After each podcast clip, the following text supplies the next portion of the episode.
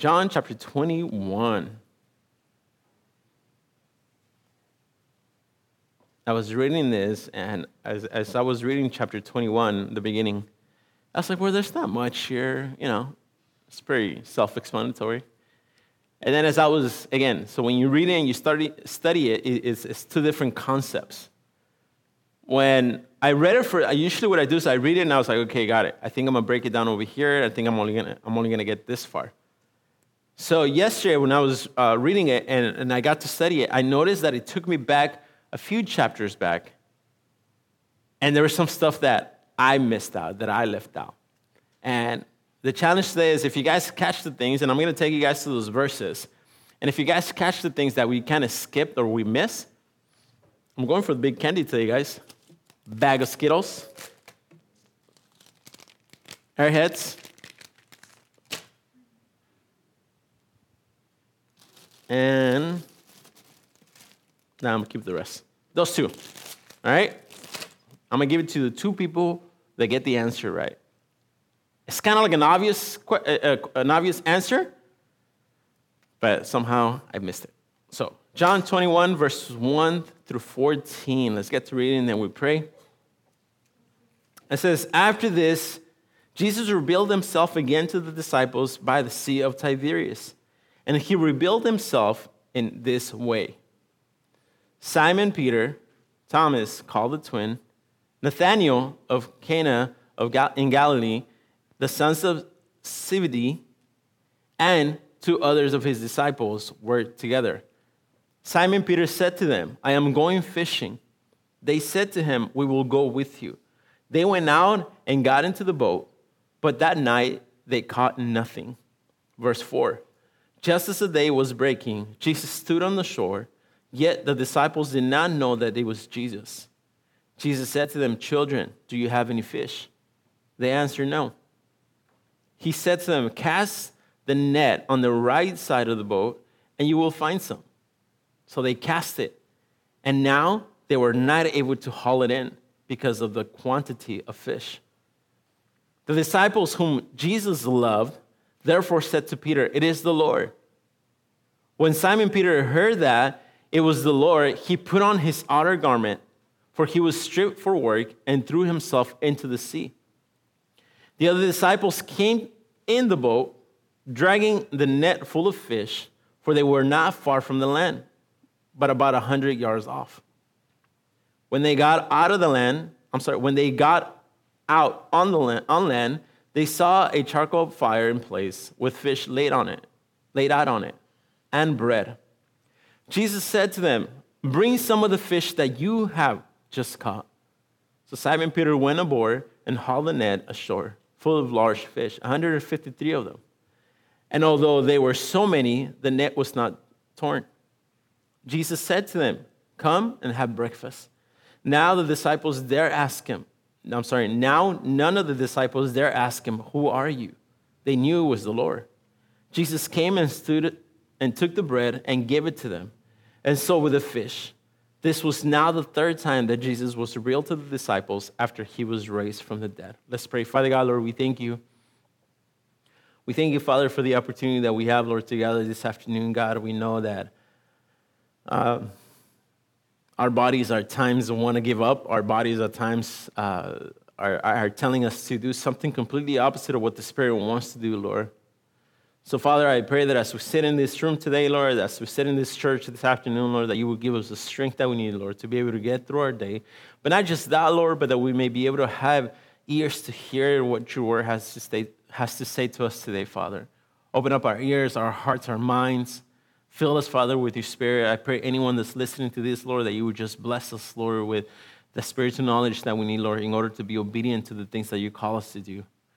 There's a reason, Father, that you brought us in this place today, Lord. There's a reason why you, you, you want us to listen to this study today. And I pray, Lord, that as, as we continue on throughout our day, as we continue on throughout our lives, Lord, that this seed that's being planted in our hearts, Lord, that it may be good fruit, Lord, a fruit that pleases you, a fruit that brings honor and glory to you and you alone. So, Father, I pray for every single person that's in this room, Lord, be with them and everybody that's listening to this, uh, to this Bible study. I also pray for those, Father, that haven't come back for whatever reason, God, you know who they are, Father. I do pray, Lord, that you just bring them to a place where they know, Father, that they need you. Whether it be in this church or whether it be in another church, our desires, Father, is that people would draw close to you with your word, God, that they would have a desire to learn, that they would have a hunger for your word, God. And I just pray for every single one of them that you know them by name, you know them, you know their hearts better than we do, God. And you know our hearts as well, Lord Father. So we surrender all to you. Be with us now, Lord, and speak to us through your word. In Jesus' name we pray. And we all say, Amen.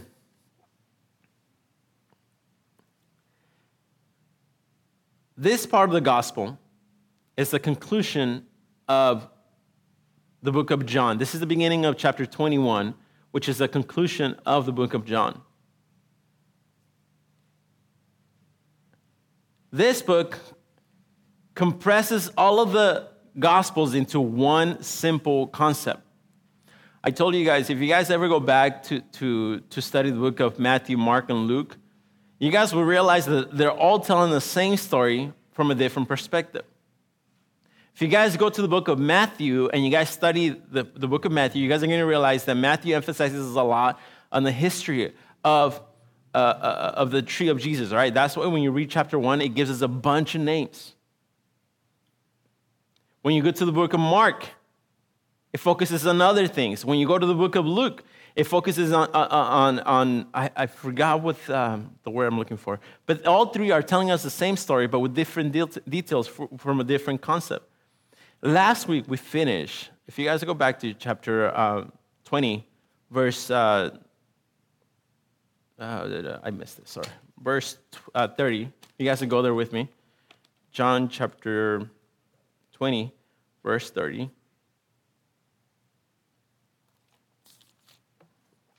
It says this Now, Jesus did many other signs in the presence of the disciples, which are not written in this book, but this are written so that you may believe that Jesus is the Christ, the Son of God, and that by believing you may have life in his name. What is the key word that throughout the book of John we keep hearing over and over again? Believe. There's something about our culture nowadays and, and it's different from back in the 90s, by the way. Um, back in the 90s, everything was word of mouth. Kathy, you remember this? Born in the 90s. My wife remembers this. Uh, who else? And Anybody in the 90s who remembers the 90s? Jocelyn? You remember the 90s? How old are you? Yeah. In the, in the 90s? No, in the 90s, how old were you? Like, by the time 2000 came along, you were how old? Okay, so yeah, so you probably remember some of this stuff. But back, uh, back when 2000 hit, I was already 18. So there's a lot of things that I experienced. I know. Do the math. I'm about to hit 40, right? Thank you. When I, when I shave, I look, or, when I shave, I look 38. Um, but back in the 90s, everything was word of mouth. Everything, whether it was, if it was on the TV, and you tell that you tell someone what you saw on TV, they believe every single word that you would say. And they believed it. Where I was growing up, not everybody had phones. Pagers were the thing. You guys, you guys, how many of you guys do not know what a pager is? Oh my gosh. Pager is a little box where you send a message to that little box and it will tell you to call the number back. Google it. Google pagers. Not right now. We're in service. Either way, I remember the first time I got my hands on a pager, by the way, I somebody I guess you could text words through with the numbers. You guys remember that? Yeah? And and, and somebody texted me love. But I think it was the, it was 7083. I was 3807. That means love? Got it. So I would tell people, 3807. I was like, no, what does that mean? You turn backwards, apparently it was love. But back in the 90s, everything was just everything you would see on TV, and you would tell somebody, hey, I saw this on TV, you gotta believe me. Everything was that. They believe everything you would say. Everything. Now, obviously, there's ways we, we can verify the information that's given to us. right? I just told you guys to look up what the pager is. You can verify that pagers did exist at some point. You guys don't have to take my word for it. There's ways we can verify that. So imagine if in the, eh, eh, eh, again, the earliest I could go to is back in the 90s where people, you, your word was everything. Your reputation was everything. You could only go back to the time of Jesus, right? When there was none of that. There was no pager, there's no news, no TV, none of that stuff. Everything was word of mouth. And I know that in our hearts, we have a hard time, even nowadays. And we could go into this, we could get into discussions about this, about this whole virus thing, what we believe, what we don't believe, what we assume to be true, what we know is not true. All, we could go on and on in that, right? Because a powerful tool is called the internet. In our hearts, we've allowed ourselves to have many doubts throughout our lives. I'll tell you guys this story. I love little kids. I love their honesty, and I love how in your mind you're trying to fool them, but we really aren't. True story, this happened this week. And when I heard this, I wanted to be like, nah, no, this, did she just say this? Alana and Mercy were in my car. And Alana was playing with Mercy. And Alana kept, I kept hearing Alana says, Alana, Mercy, say fork. And say fork a bunch of times. Fork, fork, fork. That's all I hear Mercy saying. Fork, fork, fork, fork. Now, now Mercy's not going to school yet, so she doesn't know how to spell, but she did a, she did a pretty good job. Alana goes, no, spell fork. So I'm listening to them like, there's no way Mercy's going to spell fork. She can't. So she goes, F. And then she thought the next one's A, because, uh, you know, she was trying to. Anyway, Alana gives in. F O R K, mercy, right? Now say fork again. Fork, fork, fork. And then the whole point of that is to trick her, right? Because then Alana goes, How did, What do you eat soup with? So Mercy goes, Fork. And then Alana goes, no, no, no. She's trying to make fun of her. And Mercy goes, But what if you have ramen? And I, I, I heard that, and I'm driving, I was like, snap. Oh. But I didn't want to embarrass Alana. I didn't want to make a big deal about it. But I'm like, hearing, I'm thinking, Mercy is this young little naive girl that doesn't know much. And yet she was able to put something together that I'm sure some of you guys have your mind blown away right now. What if you're in ramen? Chopsticks.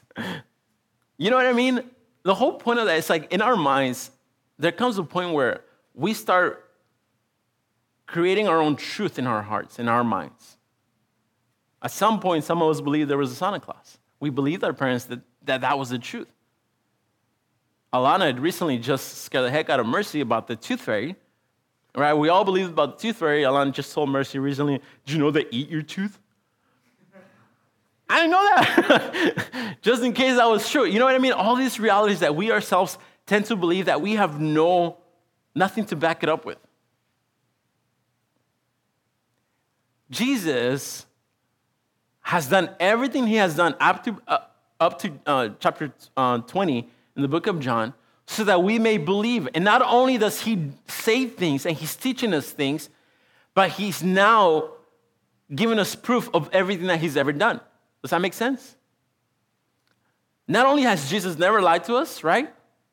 But yes, somehow we know the disciples doubted. How much more are we not going to doubt, correct? Jesus appears to the disciples, and Thomas says, I won't believe it until I see it. What does Jesus do? Here I am. Touch me.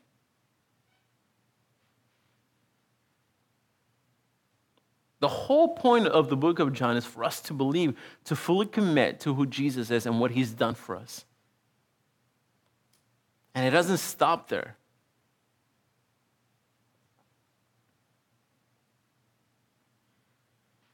Verse 1. After this, Jesus revealed himself again to the disciples by the Sea of Tiberias. And he revealed himself in this way. By the way, Tiberias is a real place. The name that we use now is the Sea of Galilee. That's the actual place where this happened.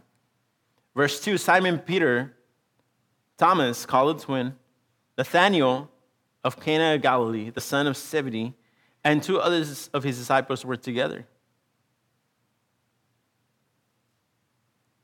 Something interesting in that verse is that John is now bringing Peter out into the front of, uh, of the group. According to some of the commentaries that, that, that I read upon, the reason why Simon Peter is the first name that comes up is because they expected Peter to take the leadership that Jesus had left behind. Now that's weird, right? Who's the first one to deny Jesus? It was Peter. Who was the first one to say that that he was going to give his life for Jesus? It's Peter. So, John here, they believe that the reason why John is putting the name of Peter first in this list is to bring us to the knowledge that Peter has now become the leader of the group. And we see that because of verse 3. Simon Peter said to them, I am going fishing. And who follow? The disciples. They said to him, We will go with you. They went out, and got into the boat, but that night they caught nothing. Now, we might read this verse and not think anything of it. All right, so what? They got up, they went fishing, they caught nothing. Wrong. The most reasonable explanation for Peter going fishing to the Sea of Galilee wasn't because he was just hungry. Do you guys, I'm sure, you, uh, uh, uh, if you knew this, awesome. If you didn't know this, like I didn't know this, here's a little like nugget of wisdom. They did this, they believed that they did that Peter did this out of obedience to God. Jesus had told them before he died to wait for him in Galilee. Didn't know that. And that is in Matthew 28 16 says, Now the 11 disciples went to Galilee, to the mountain to which what? Jesus had directed them. So being in Galilee wasn't Galilee wasn't one of those like, I have nowhere to go. They were in Galilee because Jesus had commanded them to be there.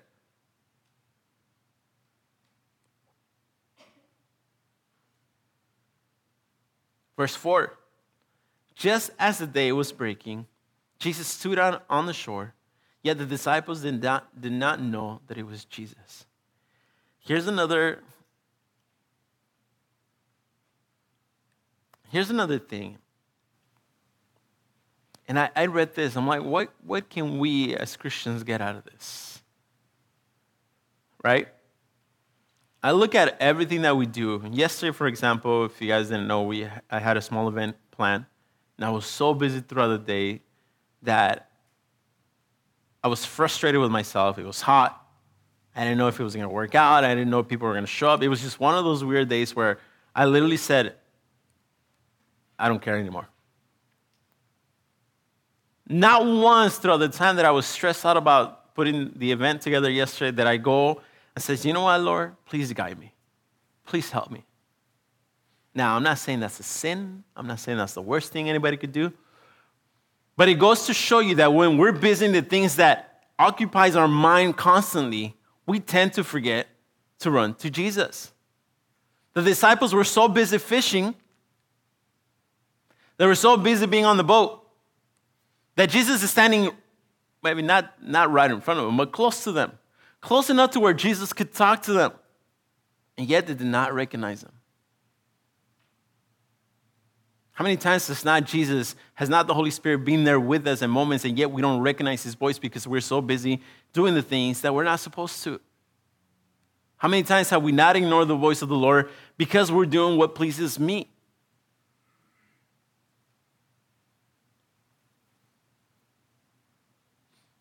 Kids have a tendency to find a way to get their ways. And yeah, we can make fun of them as a parent. I can make fun of my kid. Well, no. I can talk about my kids because they're my kids. But in reality, sometimes I act just as bad as they do. God, this is what I want. God, give me this. I want this. I need this. Give it to me. And you know the voice of the Lord is telling you, just wait. Hold on. No. Not right now. Is that, was that, Lord? You want, me to, you want me to go try it? Okay, let me check it out. And then if it happens, that means because you wanted it to happen. I mean, if the dealership tells me that I could buy this car right now, that means it's meant for me. Guess what the dealership's job is to do? Is to sell you a car. So they're gonna tell you yes no matter what you do.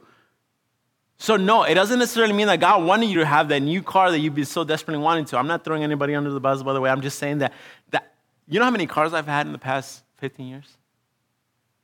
I've had for three, and I was like, I'm gonna go trade it. Lord, if it's your will, just make this transaction go through. And it goes through, but now I'm paying twice the amount of money that I was paying for the very first car that I ever had. Was it of the Lord? I promise you it wasn't. But He allowed things to happen.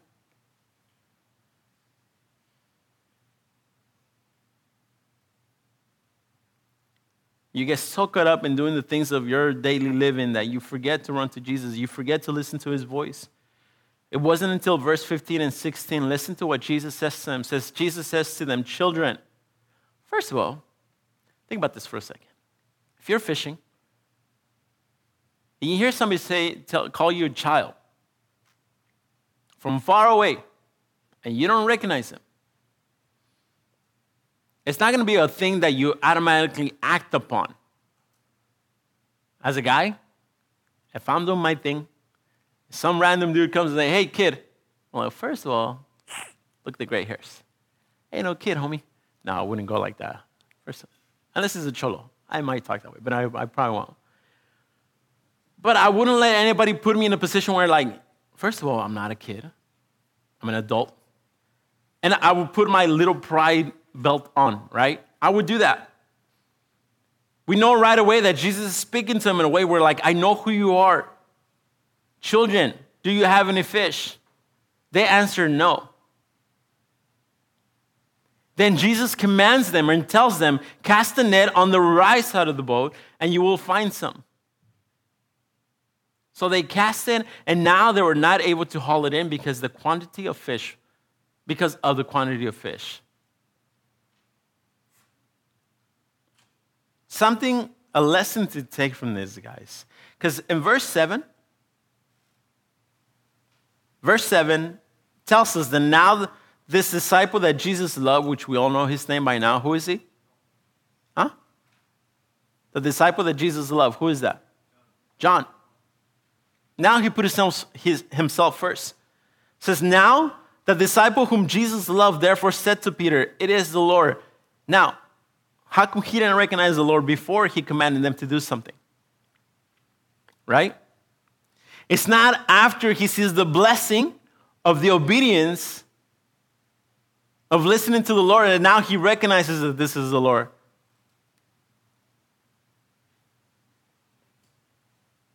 I, I, I don't know if you guys understand the concept of what that does to us. I hope one day, maybe not now, all you young kids, maybe later. You guys are going to be in a position at times of asking the Lord to guide us. Sometimes you won't hear anything. Sometimes the answer is wait. Sometimes the answers will be just a little, it will take a little longer for, for God to answer, but He will answer us.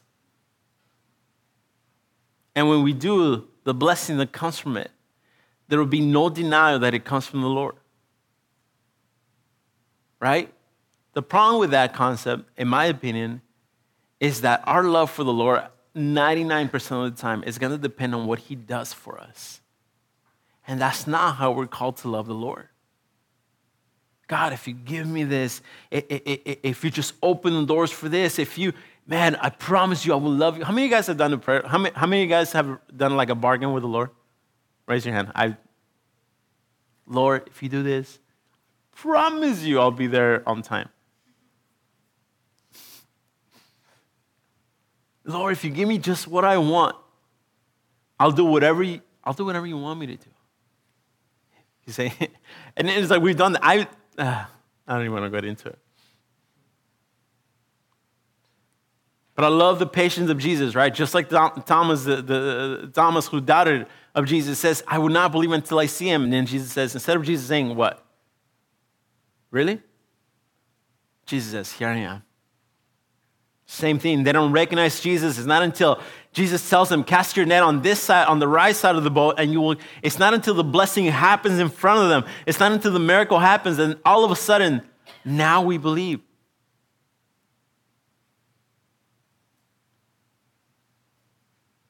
Now, in verse 7, when John tells himself that, by the way, I was the one that told Peter that he was the Lord. I love John. I really do. I love some, there's something about Peter that I feel very relatable to. But I feel like John puts, places himself in a position where we have to keep him at a higher standard.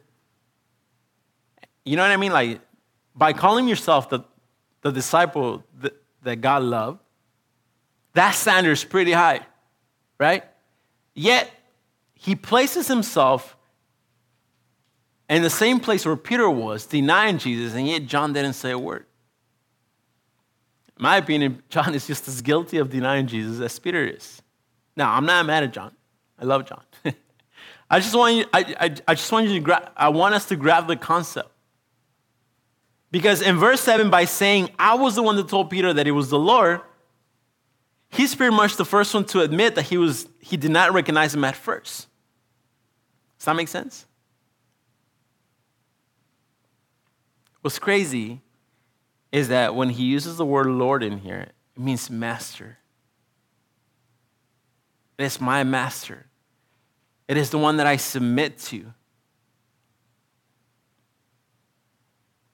Notice how this time John just cries out, It is the Lord, but who's the one that acts upon? Let's continue reading verse 7. When Simon Peter heard that it was the Lord, he put on his outer garment, for he was stripped for work, and threw himself in the sea. Into the sea. Does that sound familiar? This is the part where I want us to put our thinking caps on.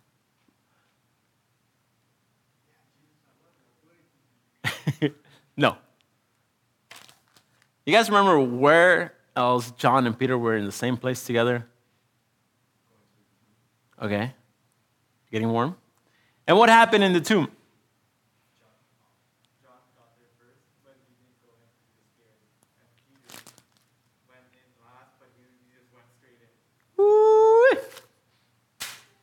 Look at you taking notes. What happened, Beto? Raise your hand. Good job. Something else happened there. Hold on. This is the opportunity to get the other one. If you guys didn't hear what he just said, what happened was John and Peter were the first ones to run to the tomb. John gets there first, with the first ones to go all the way in is Peter, right? Here's our question here. Question B who was the first one to believe of the resurrection? Jocelyn? It was John. Tírate, mujer, just John. Oh, sorry. Now, I didn't know that. Like we read a Bible, the Bible says that John believed, but it, even though Peter was the first one to walk in, it never says that Peter believed. Isn't that crazy? You knew it? Right? Now, we kind of see the same pattern. John cries out, It is the Lord, and Peter jumps in.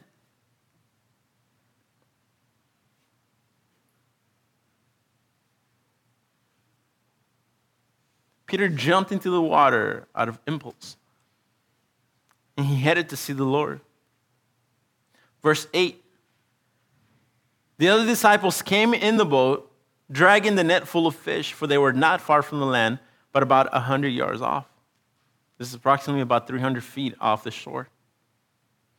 When they got out of the land, they saw charcoal fire, a charcoal fire in place, with fish out on it, laid on on it, and bread.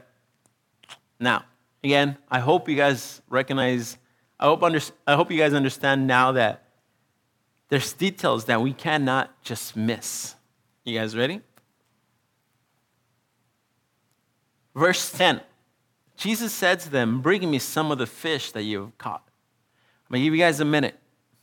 Between verse 9 and 10, there's, there's something that needs to stand out to us that to the naked eyes, we just read right through it and ignore it.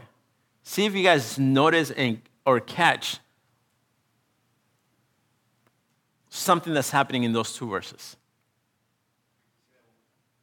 There's something that's happening between verse 9 and 10 that to the naked eye, if we just read right through it, it, it we'll ignore. But there's something that's happening that it doesn't really make sense, but it makes a lot of sense when we, once we study it. No. It's happening in verse 9 and 10. Getting warm. Getting cold.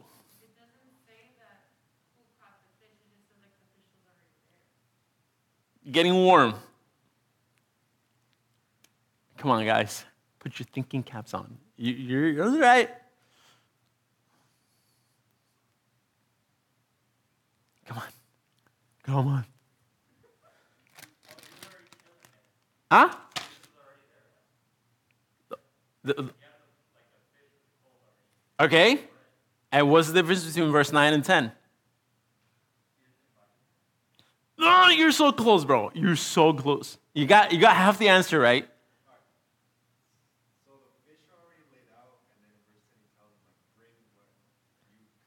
Okay, yes. Right, Nathan? Is that what you were saying? So, no, yeah? Okay, so you were there and you were there. So you guys get to share one. Now, did you get a candy? You haven't gotten a candy, huh? Oh, bro, le voy a pegar. Ivan, saludas. Now, if you just read right through it, you skip right through it. Now, when they arrive, Jesus is already cooking some fish. And he's inviting them to come over and eat with him. But as he's inviting them, saying, Bring your fish over. Wait, wait, why? Imagine like you might like my wife. I do this with my brothers because they're my brothers and I can mess around with it. But my wife hates it when I do this. Hey, you guys want to come over for breakfast on a Saturday morning? He goes, Yeah, bro, we'll be there. And then the question is, What do you want me to bring? All right, cool. You're asking, so I'm going to answer. Bring orange juice, bring some eggs, bring some beans. All my wife is going to do is cook it. Then I hear my, back, my wife saying, Joe, we got all this stuff. I know, but they're offering. you know what I mean? It's like, if you could bring it yourself, why am I going to waste my stuff? My wife hates it when I do that, by the way. Point being is, it doesn't make sense for us to ask of something that we already have at home when we're offering to people, right? Jesus is cooking fish and bread. He already has the fish and the bread, but he's now asking them to bring over their stuff.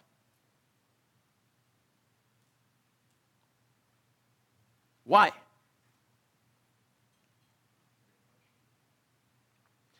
Jesus has given us the perfect example. We as Christians are called what? Fishermen of? Fishers of men. Thank you. I said fishermen of men. That makes no sense. Fishers of men. Jesus, in this example, is telling us look, what I've done for you, you are capable of doing. Just like I brought you into repentance, just like I brought you into salvation, you now in obedience, right? Because what happened is, hey, cast your net on this side and you're going to bring fish in. If we're obedient to the things that God calls us to do, you and I have the capacity to bring people to salvation. The thing is, no, Jesus has to do all the work. Like, I don't have to do anything. Just want to sit here and, like, watch. I'm gonna sit over. I'm gonna sit on this couch, and if God wants me to share the gospel with someone, that person is gonna call me right now. No one, so I don't get to share the gospel. Right? That's not how this works. When Jesus calls us to go out there and make disciples of men, he wants us to go out and walk and do something. We can't just be sitting here warming up the seats. We just come to, we can't just come to church on Thursdays or Sundays or whenever it is that we come and just expect to be like, okay, I did my duty. No. Our call as Christians is outside of these walls. That's why Jesus is here. Have my fish. I've done the work. Now it's your time to work. It's your time to be obedient.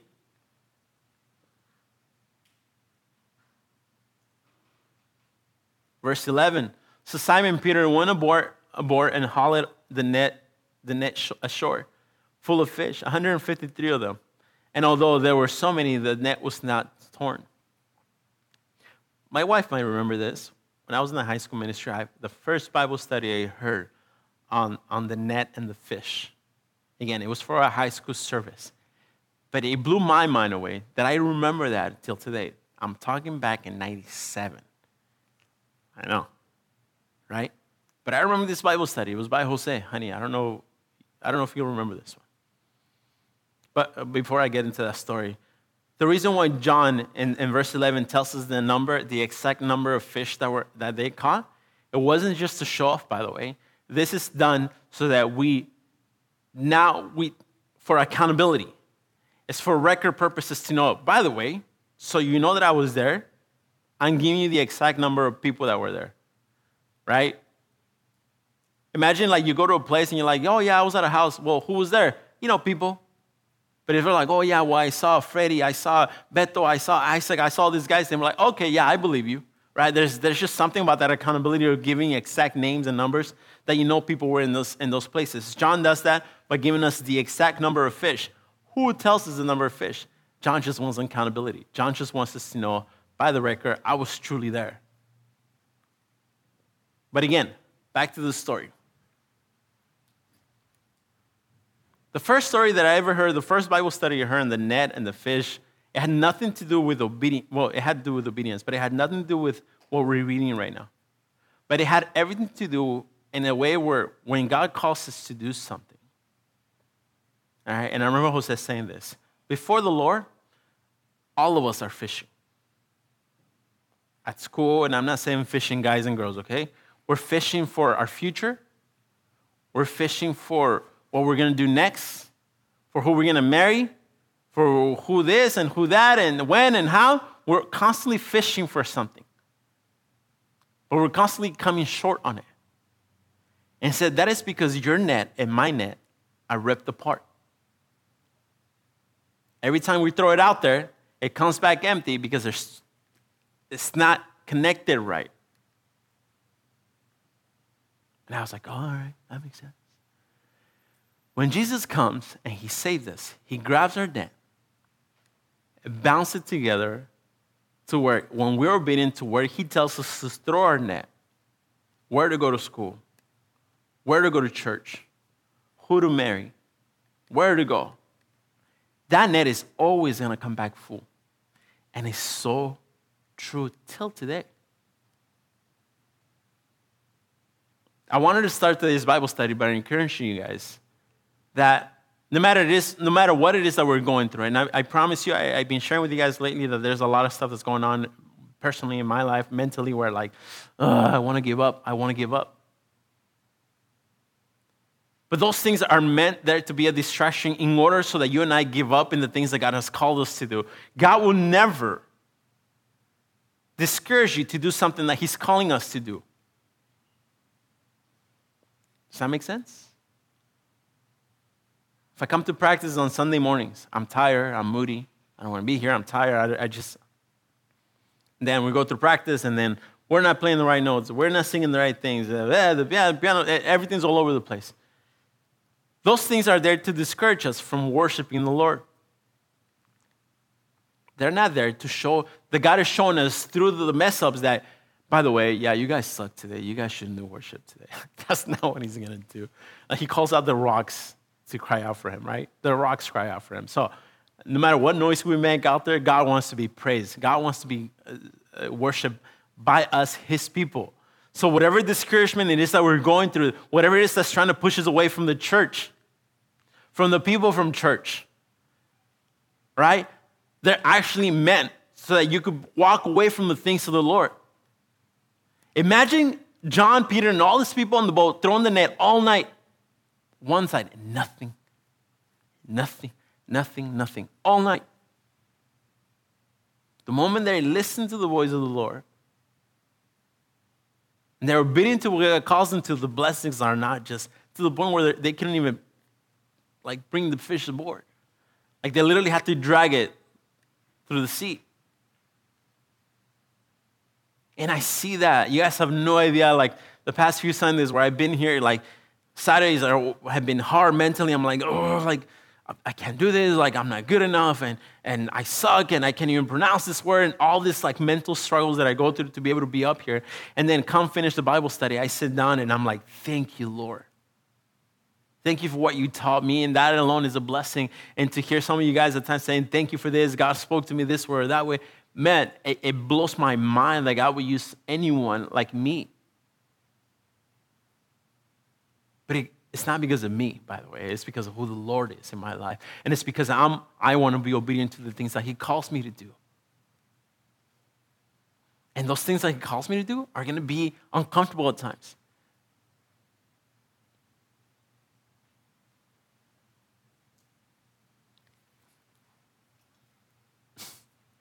The most uncomfortable position I've ever been in as, as a human being, like I used to go to chiropractic care years ago because my back was messed up. And I didn't know what it was. The guys, the, the lady in the front, uh, uh, a nurse, whatever she was, she goes, Go into the room and uh, just wait for there. The chiropractor will be there in a minute. I was like, Cool. So I'm sitting there, and the dude walks in, big dude. Big dude. Like the guy, yeah. He goes, Take off your shirt. What? Excuse me? Hey, yeah, take off your shirt. And then he goes, uh, So where the, where's the problem area? So I pointed out, it was my lower back. He goes, All right, take off your pants. Wait, wait, what? And I, I'm, I'm mentally struggling with what he's asking me to do. Because I don't just take off my clothes in front of people when they ask me to. That's not how this works. You know, even with the doctor, like I'm like, he'll go, all right, we'll take off your shirt. I'm like, do I have to? You know, I, I question the doctors. And anyway, so this guy goes and tell. Anyway, once he starts working on my back, and I feel the relief, and I feel the, the, the problem areas that he was, that the, they're now feeling better. I'm like, Oh, so that makes sense. Now I know why you wanted me to take off my pants because the problem area was right below the, my back and it was on, The, so my belt would have been there. You know what I mean? All of a sudden, everything starts making sense. The problem is, before that, in my mind, I'm thinking, what if this dude is this? What if the dude like has issues with that? What if he takes a picture of me? And, and all, all of a sudden, like in my mind, like it's the worst thing that could happen to me. Yet all the dude wanted to do was massage my lower back. right? Think about that. Hey, Joel, I want you to wait. I, I, I, want you to wait on buying this house. But God, I really want a house. The prices are going up. They, this is, oh, I can't, Lord. By the time like, like the end of the year comes, forget it. At first, I felt I was this far from buying a house, and I'll be like this far from buying a house. God, you don't love me. Literally a conversation that I've had with the Lord in my heart. You don't love me, Lord, because I don't have a house. How fair does that sound? And all I keep hearing the Lord saying, wait, wait, and wait. But somehow in my mind, the Lord doesn't love me. The whole point of Peter and John and the fish and, and Jesus waiting for them, right? Jesus is not on board with them. We know that Jesus could already walk on water. How come Jesus didn't run up to them?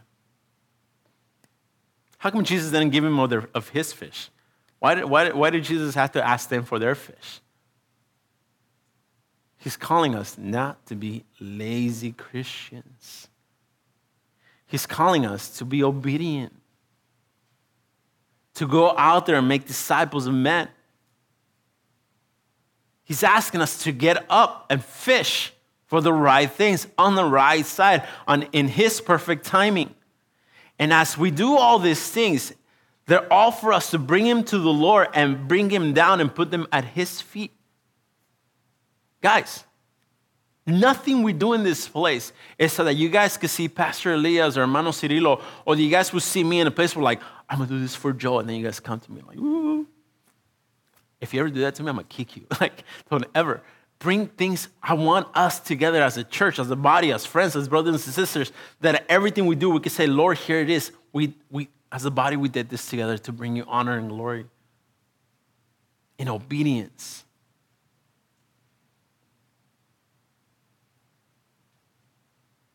And as we do that, the Lord in verse 12, he invites us to come in and says, Jesus said to him, Come and have breakfast. And as we're having breakfast, things become, uh, things, uh, and as they're having breakfast, things started to become more real to the disciples. Look in verse 12 says, Jesus said to them, Come and have breakfast. Now, none of the disciples dared to ask him, Who are you? They knew it was the Lord.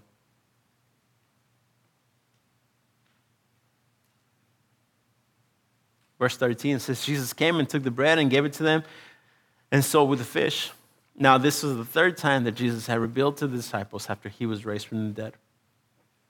The other two times, we know that it was in John chapter 20, verses 9 through 23, and John 20, 26 to 29. Again, Peter, uh, John does this so that he gives us an exact uh, account that he was physically, personally there. The invitation for us as Christian in obedience, keyword is obedience, to be able to come to the Lord with an offering that's pleasing to Him. As simple as I could put this, right? How many of you guys, well, you don't have to raise your hand, but I hope if you're working, if, if you bring money into your bank account or your home, I hope that you take some of the money, set it apart for the Lord, and bring it as an offering to the Lord, right? That's what we're called to do, to bring our offerings into the Lord.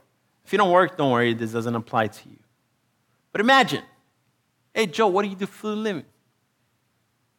You know, I'm a, I'm a drug, I'm a cartel person. What are you, a drug dealer.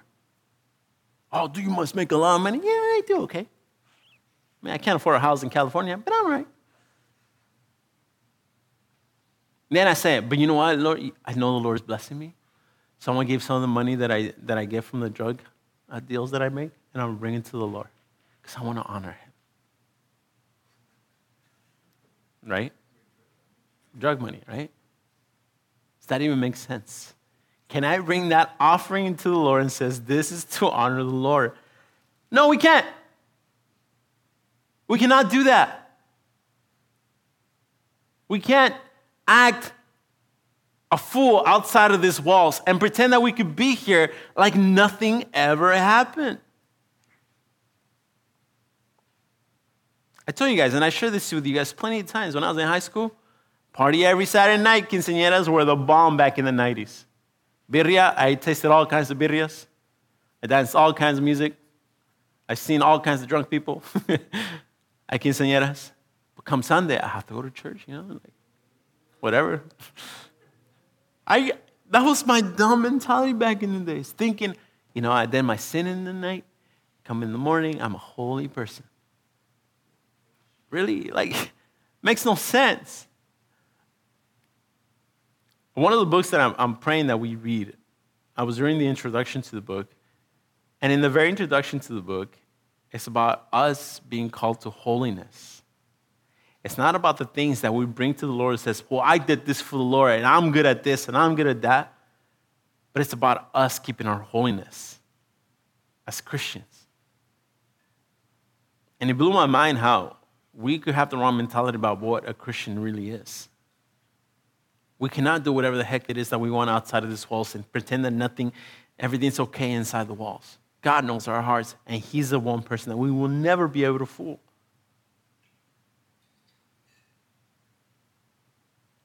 The invitation is for us to come and have breakfast with the Lord, come and dine with Him. As we bring our offerings to Him, as, we, as in obedience, we bring everything that He's asking us to do.